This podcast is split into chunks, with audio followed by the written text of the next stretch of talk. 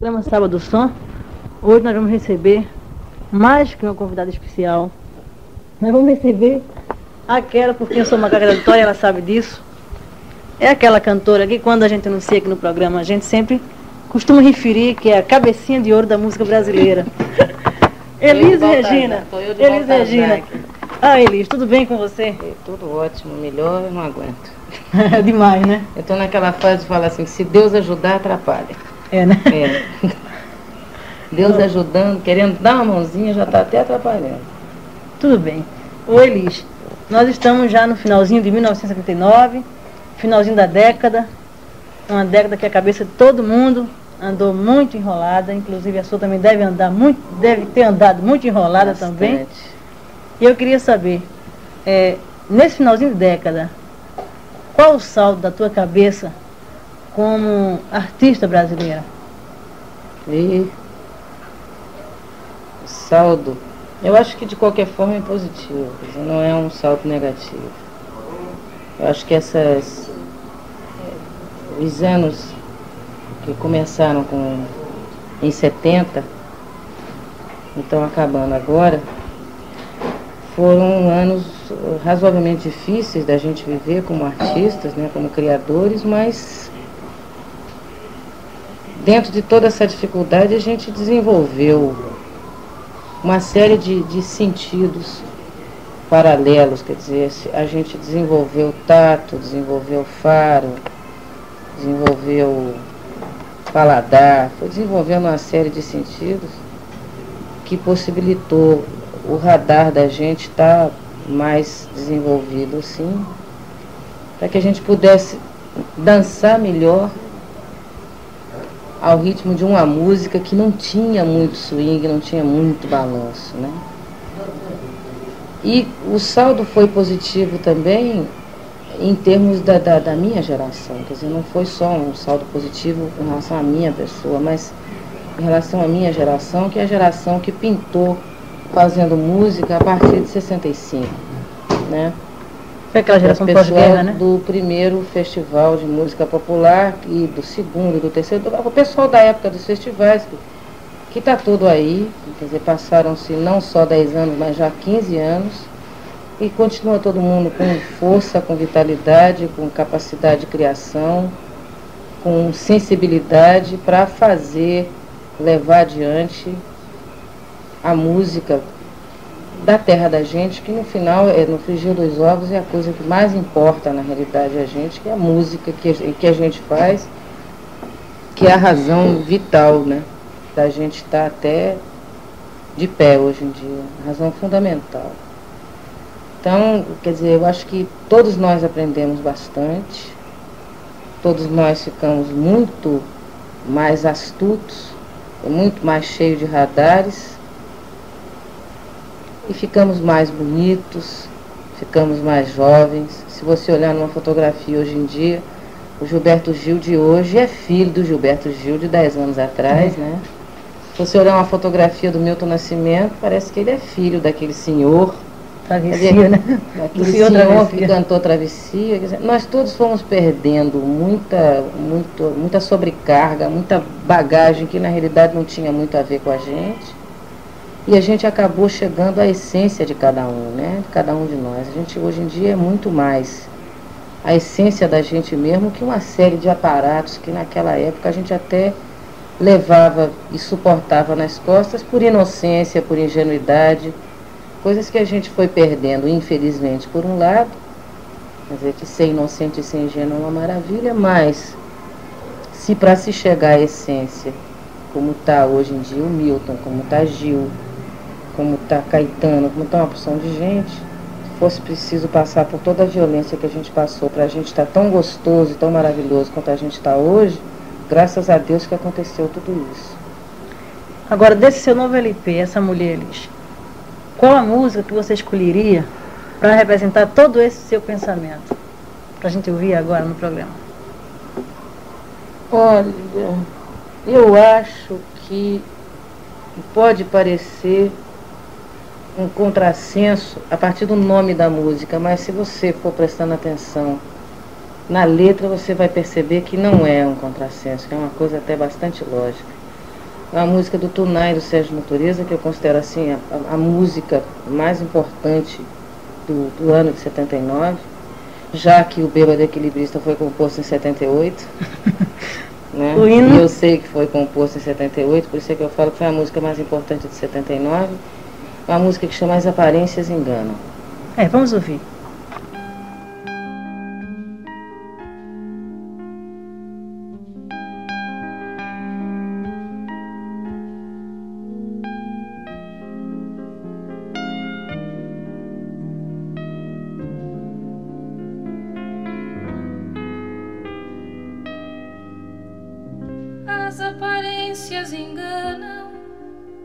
aos que odeiam e aos que amam. Porque o amor e o ódio se irmanam na fogueira das paixões. Os corações pegam fogo e depois não há nada que os apague.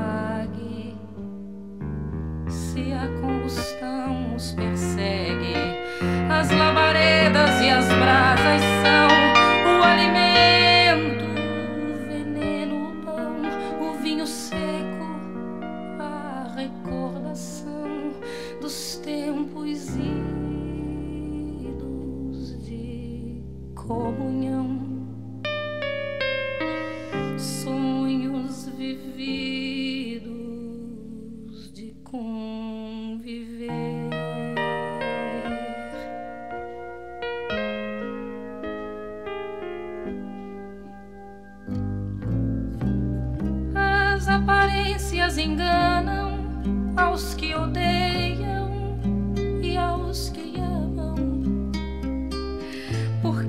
o amor e o ódio se irmanam na geleia das paixões.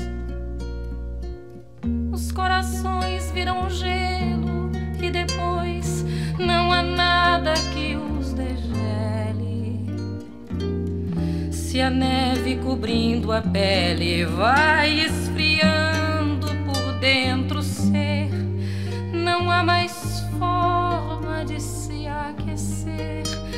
há mais tempo de se esquentar, não há mais nada.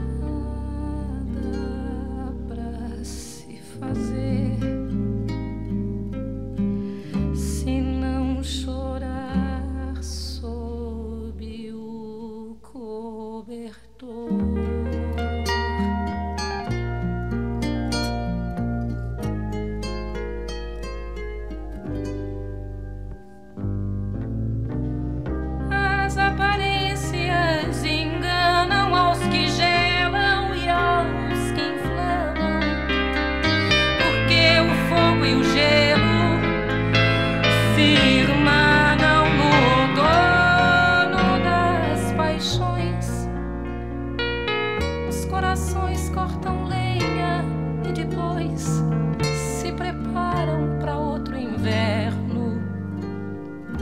Mas o verão que os unira ainda vive e transpira ali nos corpos juntos na lareira, na reticente primavera.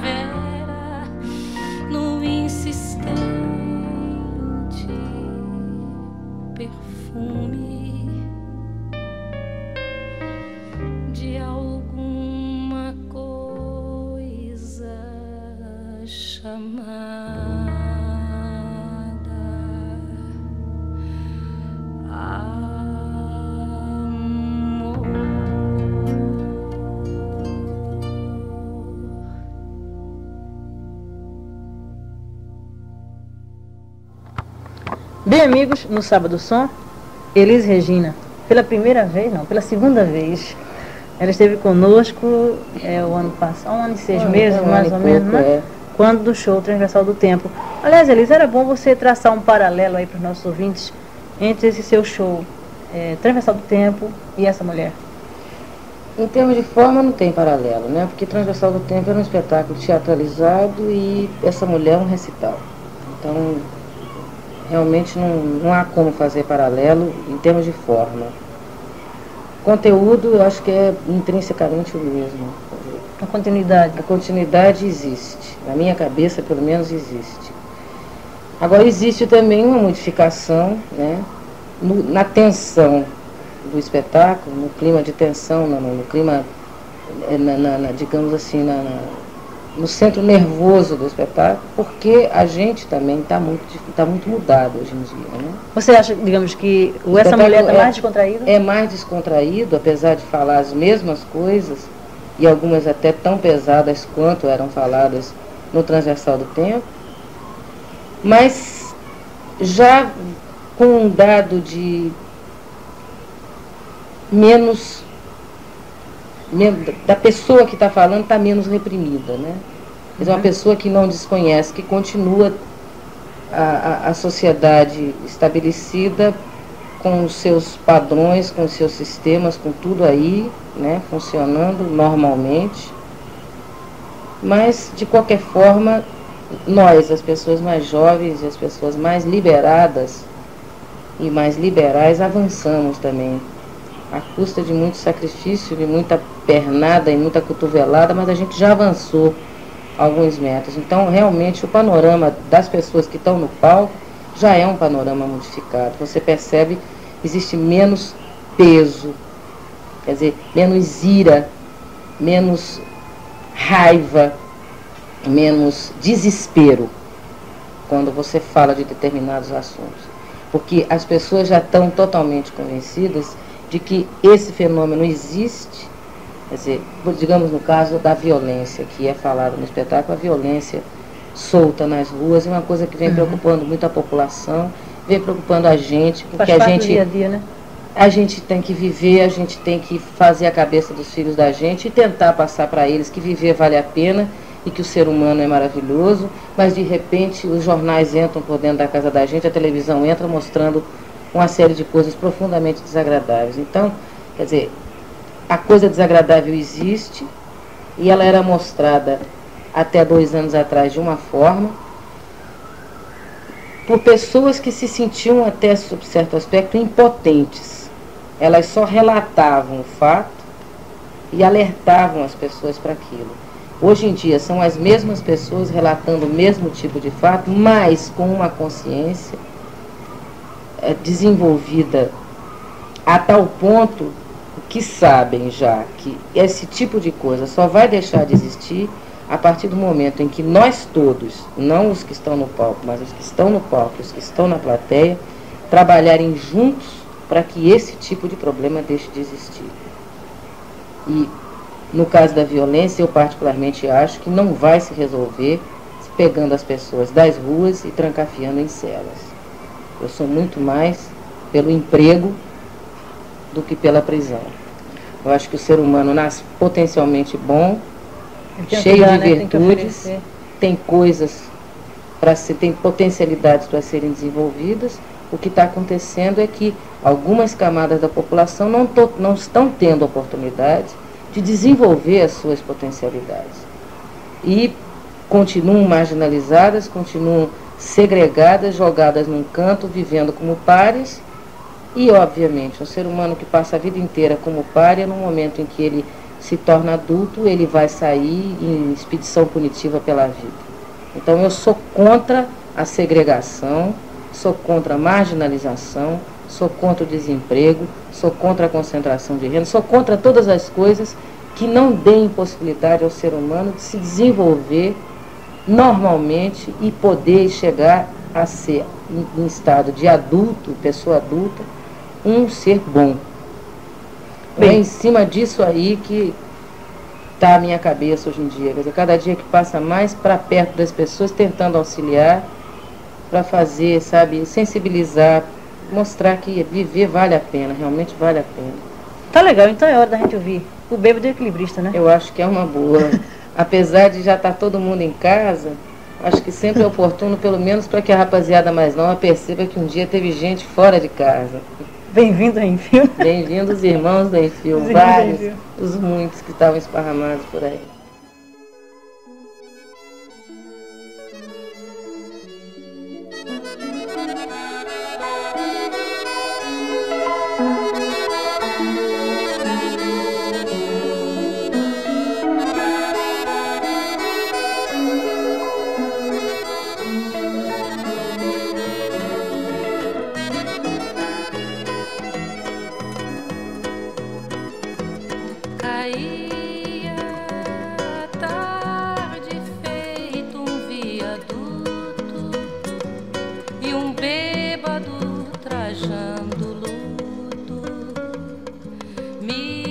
lembrou Carlinhos.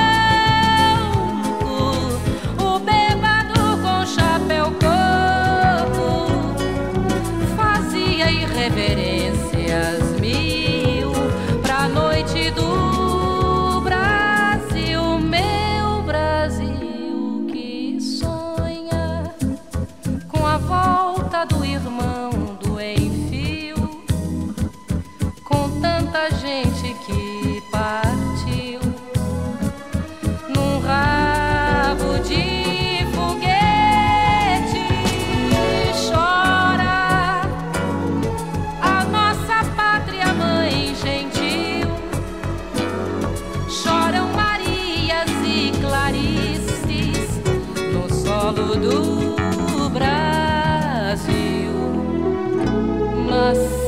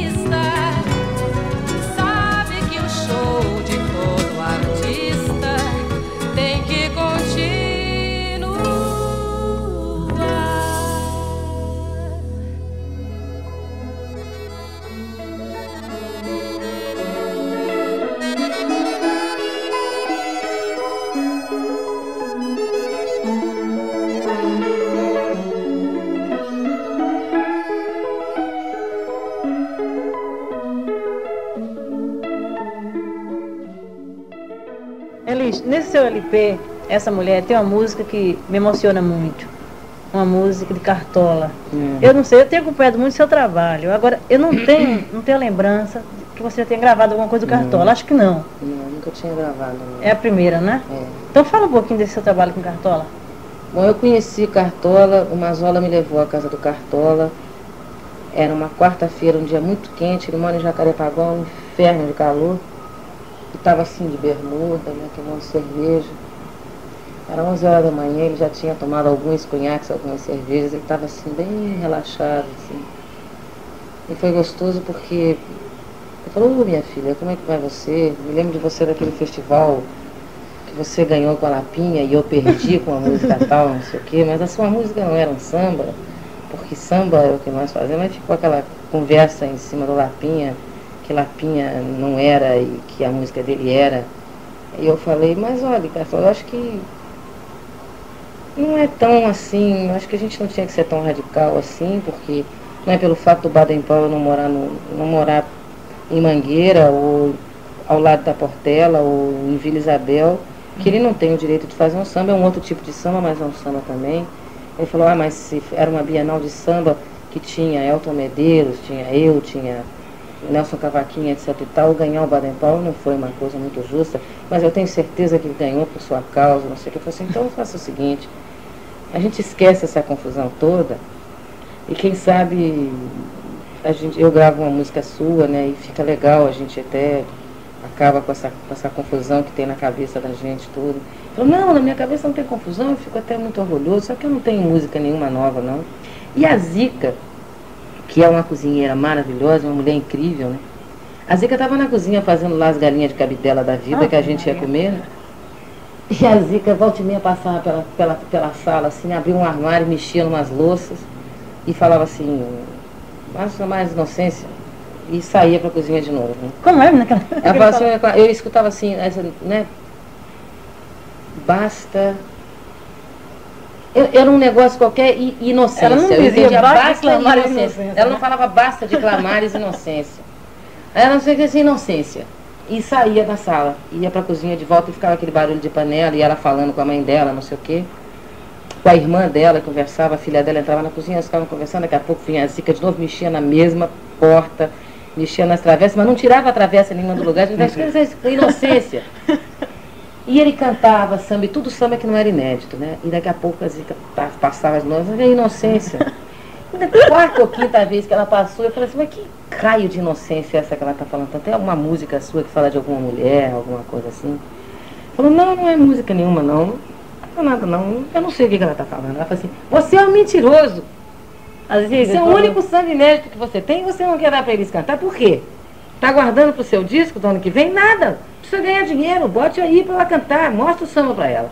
Falou, mas eu não me lembro. Eu falei assim, mas eu canto todinho para você, quer ver? E cantou o samba todo, aí não teve alternativa, senão ele estava realmente guardando para ele. Ele queria, vai fazer um disco agora Pudera, e queria né? gravar o samba. Pudera. Aí a gente chegou à conclusão que podia cantar música, que não tinha problema. Eu falei para ele que eu não ia cantar com violão, com cavaquinho, que eu achava que ia ficar uma coisa forçada, porque eu normalmente não cantava assim, podia parecer tipo de apelação, não sei o quê. E virar sambista de repente. É, tipo assim, sabe? Tá dando pé a cantar samba, então é. você sair cantando. Que logo ia aparecer uns três gaiatos para dizer isso, não é bem é. o caso, mas enfim, tudo bem. Né? Peguei um rótulo.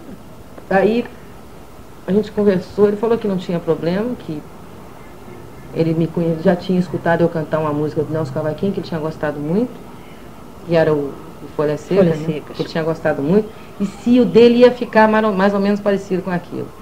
Aí é que eu me dei conta que o problema deles não é, não é, não é exatamente um problema de forma, é um problema de vício. Eles estão viciados. Quando eles sentam para fazer um determinado tipo de música, eles só fazem daquele jeito, eles só sabem fazer daquele jeito. Mas o Cartola tem uma cultura musical incrível, quer dizer, a gente ficou, ficou algumas horas na casa dele, ele conhecia o Sinatra, ele sabia do Tommy Dorsey, ele sabia da Billie Holiday, da Ella Fitzgerald, ele sabia de uma porção de gente da e dos né? correspondentes né? E dos correspondentes no Brasil. Quer dizer, falava que o Pixinguinha era, para a música brasileira, quando ele teve a orquestra dele, a mesma coisa que o Tommy Dorsey tinha sido para os Estados Unidos. O azar é que o Brasil não era um país desenvolvido como o país americano. E aí começou a se desenvolver uma conversa séria a respeito de música e a gente chegou à conclusão que realmente é uma pessoa muito esclarecida e é um cara muito sensível. Ele se emociona com muita facilidade e ele não tem preconceito com o negócio de música, não. Ele gosta de música mesmo. Aí eu fui ficando, fui sondando mais para ver até onde que a gente podia ir, né? Acabei gravando a música e não sei até agora o que, que o velho achou. Mas quando eu chegar no Rio, eu vou Nossa, tá tentar demais saber o que, que eu, vou tentar saber o que, que ele achou. Eu particularmente é das coisas que eu mais gosto de cantar e das músicas do disco que mais me agrada. Ah, do disco que mais me emociona é essa também. É, mas eu ele é lindíssima. E ele tem, e ele é um cara muito desenvolvido, é. né? A linha melódica dele é um negócio maravilhoso e, e sai assim com uma naturalidade. Né? É, eu sou amarrada no Cartola há muito tempo. É, a As, música foi... Diga. Tem uma música que ele fez para Elisete algum tempo atrás, que é uma coisa lindíssima também. Eu não estou me lembrando agora. Parece que é eu não estou me lembrando o nome da música. Daqui a pouco eu lembro e falo. Tá legal. Você então... deve saber melhor. Ele, ele inclusive gravou com a Elisete, ele sabe qual é. Enquanto você pensa tá. na música, a gente né? ouve o cartola, a gente ouve o cartola, é, é melhor. Ouve a Elis cantando cartola. tá legal, Elis.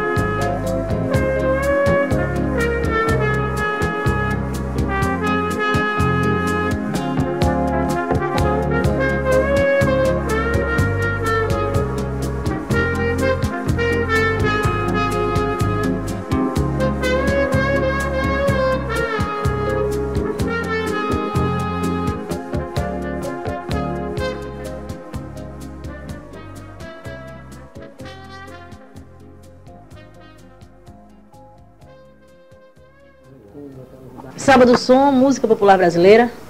Hoje conversando com Elis Regina. Elis, você é uma, uma das artistas brasileiras que mais tem lutado em prol do artista, que mais tem defendido a classe e tem se preocupado com o artista como gente, como pessoa humana. E você, com outros artistas também, como Vinícius, Chico, vocês formaram uma associação chamada assim, Associação dos Intérpretes e Músicos, e eu gostaria de saber como anda assim. Não anda. Parou? É porque os músicos do Brasil resolveram que os cantores e compositores, ou os, os cantores, né? Especificamente, porque o intérprete é o cara que grava disco. Que cantor não, não tinha representatividade para encabeçar as reivindicações dos músicos. Que cantor não era músico. Então, sabe, chegou num nível de discussão assim tão, tão pequena coisa, porque eu tenho carteira da Ordem dos Músicos, eu pago anuidade, e só posso ser cantora porque fiz um exame como qualquer músico faz para passar e para receber carteira, que no tempo que eu tirei carteira, no tempo que se tirava carteira seriamente. E a minha carteira é da antiga, que o meu número é 22, quer dizer, eu sou das primeiras inscritas da Ordem dos Músicos, comecei cantando muito menina. Estou com aquela carteira azul, quer dizer, que inclusive é o meu passaporte, é a minha carteira de identidade no Brasil, é, é, é, é a minha carteira profissional e de repente os músicos que também portam aquela carteira me discriminam porque eu sou cantora e não sou um instrumentista, quer dizer, colocam a minha voz como se não fosse um instrumento. A discussão chegou num nível tão medíocre que eu falei, então tá aqui, a associação é de vocês, levem adiante. Se vocês quiserem, o problema é de vocês. Eu vou tratar de minha vida, porque eu já primeiro já gastei muito tempo, gastei muita saúde e gastei muito dinheiro para organizar esse negócio para vocês. E a bem da verdade, a Socimplo me representa legal. Dizer, poderia representar melhor. Eu não tenho por que estar envolvida numa briga de músico, porque eu tenho a minha entidade. Estou criando área de atrito, me desgastando, criando zil confusões para, sabe, de repente ser dito assim, ela é né? cantora, né? como se cantora fosse leproso, sabe? Aquela coisa que tem que ser guardada num compartimento à parte porque contamina. Então eu não quero saber mais. Quando na realidade vocês, você estava trabalhando por um direito que você já tem aqui, que você e queria para eles. Exatamente. E foi até bem explicado isso. Muitíssimo, muitíssimo explicado aqui, inclusive no E não aconteceu nada, quer dizer, não deu. Dos lugares onde a gente trabalhou e fez fez, uh, fez o trabalho de base, levantamento de número de associados, etc., que melhor respondeu foi Recife. Que São Paulo e Rio de Janeiro não teve resposta de ninguém. A gente convocava a reunião, a assembleia, vinha 5, 10 pessoas. Então, sabe, não, quando, você só pode brigar por uma categoria profissional quando ela está suficientemente conscientizada a ponto de perceber que só unida é que ela vai conseguir alguma coisa. Se nem o, o processo de união foi alcançado ainda, não adianta você querer dar um passo adiante. Então tem que, eles têm que Acho que vão ter que gramar um bocado ainda. para chegar à conclusão de que nós todos deveríamos estar no mesmo saco. Agora, provavelmente, se me chamarem, eu não vou aceitar nunca mais, porque, sabe, para mim, sabe aquele negócio de lotou as medidas? É. Eu não quero mais saber. Não dá mais, né? Vou tratar da minha vida e fazer o que eu acho correto com o músico, que deveria ser feito com músico, eu faço com os meus músicos. É, que agora virou até modismo. Cada intérprete ele dá o nome dos seus músicos. Mas esse, esse esquema de trabalho foi montado por você. Porque que eu me lembre, eu acho que eu acompanho a tua carreira desde, sei lá, acho que desde, nós somos da mesma geração, aquele que desde o começo da sua carreira que eu venho acompanhando. Geralmente, os cantores não costumavam dizer o nome dos acompanhantes. Eram meros anônimos. Era um pano de fundo, né? Exato. E com você nós começamos a tomar conhecimento. Eu me lembro perfeitamente naquela fase de 65, 66. Né? Quando, é, quando você começou, evidentemente, ali você destacou muito o Zimbo Trio. É. Hamilton Godoy, o Rubinho e, e, e, o Luiz Chaves. O Caçulinha é, apresentava todo mundo. Exato, começaram a ser mostrados individualmente. Porque não são, na realidade, pano de fundo. Exato. Mas esse pessoal que me conhece dessa época é o pessoal que estava na associação. Nossa. Era o pessoal que estava na associação. O pessoal que estava trabalhando junto comigo. Não teve resposta é pessoal de orquestra, de, gravação de São Paulo, que é uma barra realmente muito pesada. Tá legal, Elis. Mas também não quero saber, sabe? Acho que eles estão. Já virou devem, departamento. Eles né? devem estar felizes, então que Deus os conserve. É. Na sua inconsciência. Seria uma conquista deles, né? Não quiseram conquistar azar. Mas, Elis, você esteve na França este ano, segundo semestre. Suíça. Foi na Suíça. Ah, é o, Montreux. É, é, Montreux. Exato. E é quase divisa festival... com a França também. Ali é. tudo a mesma coisa. Todo mundo fala francês mesmo. Parler le français. E... É. Mas, Elis, você também esteve na França é, em 69, há 10 anos atrás, 69, 69 no Midem, não foi isso? É. E você sentiu, assim, alguma, alguma diferença ah, é, de aceitação do, da música brasileira? O tipo de espetáculo é completamente diferente. O Midem é uma amostra de, de gravadoras. As gravadoras vão e apresentam seus discos e elas negociam seus discos entre si. Quer dizer, a gravadora do Japão, que não tem o correspondente no Brasil, negocia com o cara do Brasil e vice-versa. Eles, sim, eles encaixam as mercadorias. É um negócio de editoras e de gravadoras. E não é um negócio artístico, realmente. Não tem. Quer dizer, de repente até o disco pode ser lançado na Europa inteira, como foi o caso do meu disco, mas não, é, não há finalidade específica do lançamento do disco, entendeu? Uhum. É uma coisa diferente. E é uma, uma, uma, uma um uma série de espetáculos que dura um mês, reunindo artistas assim das mais variadas tendências. O nome Festival de Jazz realmente não tem mais nenhuma razão de ser, porque tem a noite da Jamaica, que come o reggae solto, tem a noite da Suíça, a noite da Suécia, aliás, tem a noite do Japão, tem a noite do Brasil, tem a noite, por incrível que pareça, teve a noite, uma noite da, da, da de música africana, eu não me lembro quando exatamente. Gil participou também? Não, não, não ele Gil estava em Berlim. Gil estava em Berlim. Ele, na, o, ano retrasa, o ano passado o Gil teve na Noite do Brasil. E esse ano ele teve no Festival de Berlim, mas é um festival de artistas pretos, né, de artistas uhum. de cor negra. E é a mesma coisa de um festival de Monterrey, o festival. Não, mas vários assim, festivais de jazz. É, em relação ao público. Ah, é muito público. melhor o público do festival de Monterrey festival desse ano é melhor. Bem mais conscientizado. Ah, mas é, é, público, né? O pessoal que vai ao Midema é tudo negociante. A rapaziada tá ali vendo a gente com outra cara, tá vendo a gente. Cifrão. Com, é o cifrão que cifrão a gente pode apresentar para eles. É. O pessoal de Montreux não, tá curtindo música mesmo e desnorteado com ser brasileiro, né? Que eles adoram esse tanto de Brasil, eles têm loucura. E aí deve dar muito retorno para eles. Para eles, em, em termos de música, dá, porque a música deles realmente parou faz tempo. Né? E dali de Montreux a gente foi pro Japão, que foi outro espanto realmente um alto espanto. O Japão é qualquer coisa de você ficar estarrecido assim em matéria de receptividade em termos de Brasil. Negócio assustador. A gente cantou para 6 mil pessoas, eu tinha seis discos lançados lá e não sabia. Aquelas coisas que a gente fica descobrindo. Aí piada, né? Aquelas, aquelas, aquelas gracinhas, né? E foi um mal barato. Mal barato. Eu, inclusive, gostei mais do Festival do Japão que do Festival de Montreux. Elis, vamos ouvir outra música? Vamos. Agora vou deixar você sugerir. Deixa eu ver o que, que eu vou sugerir. A, a tal música que dá o nome do disco, né? Essa mulher. Tá legal. Tá. É a música de Joyce Ana, Ana né? Joyce Ana, Ana Terra. Terra, né? Tá legal, essa mulher.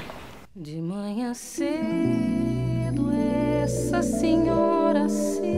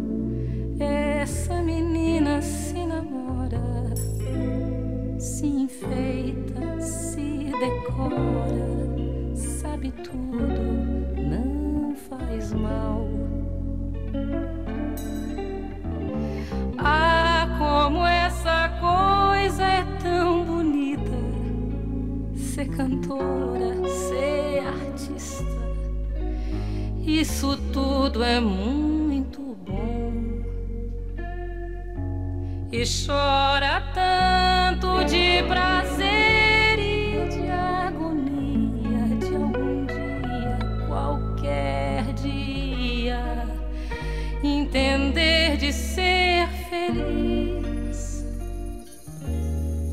de madrugada. Essa mulher faz tanto estrago, tira a roupa, faz a cama,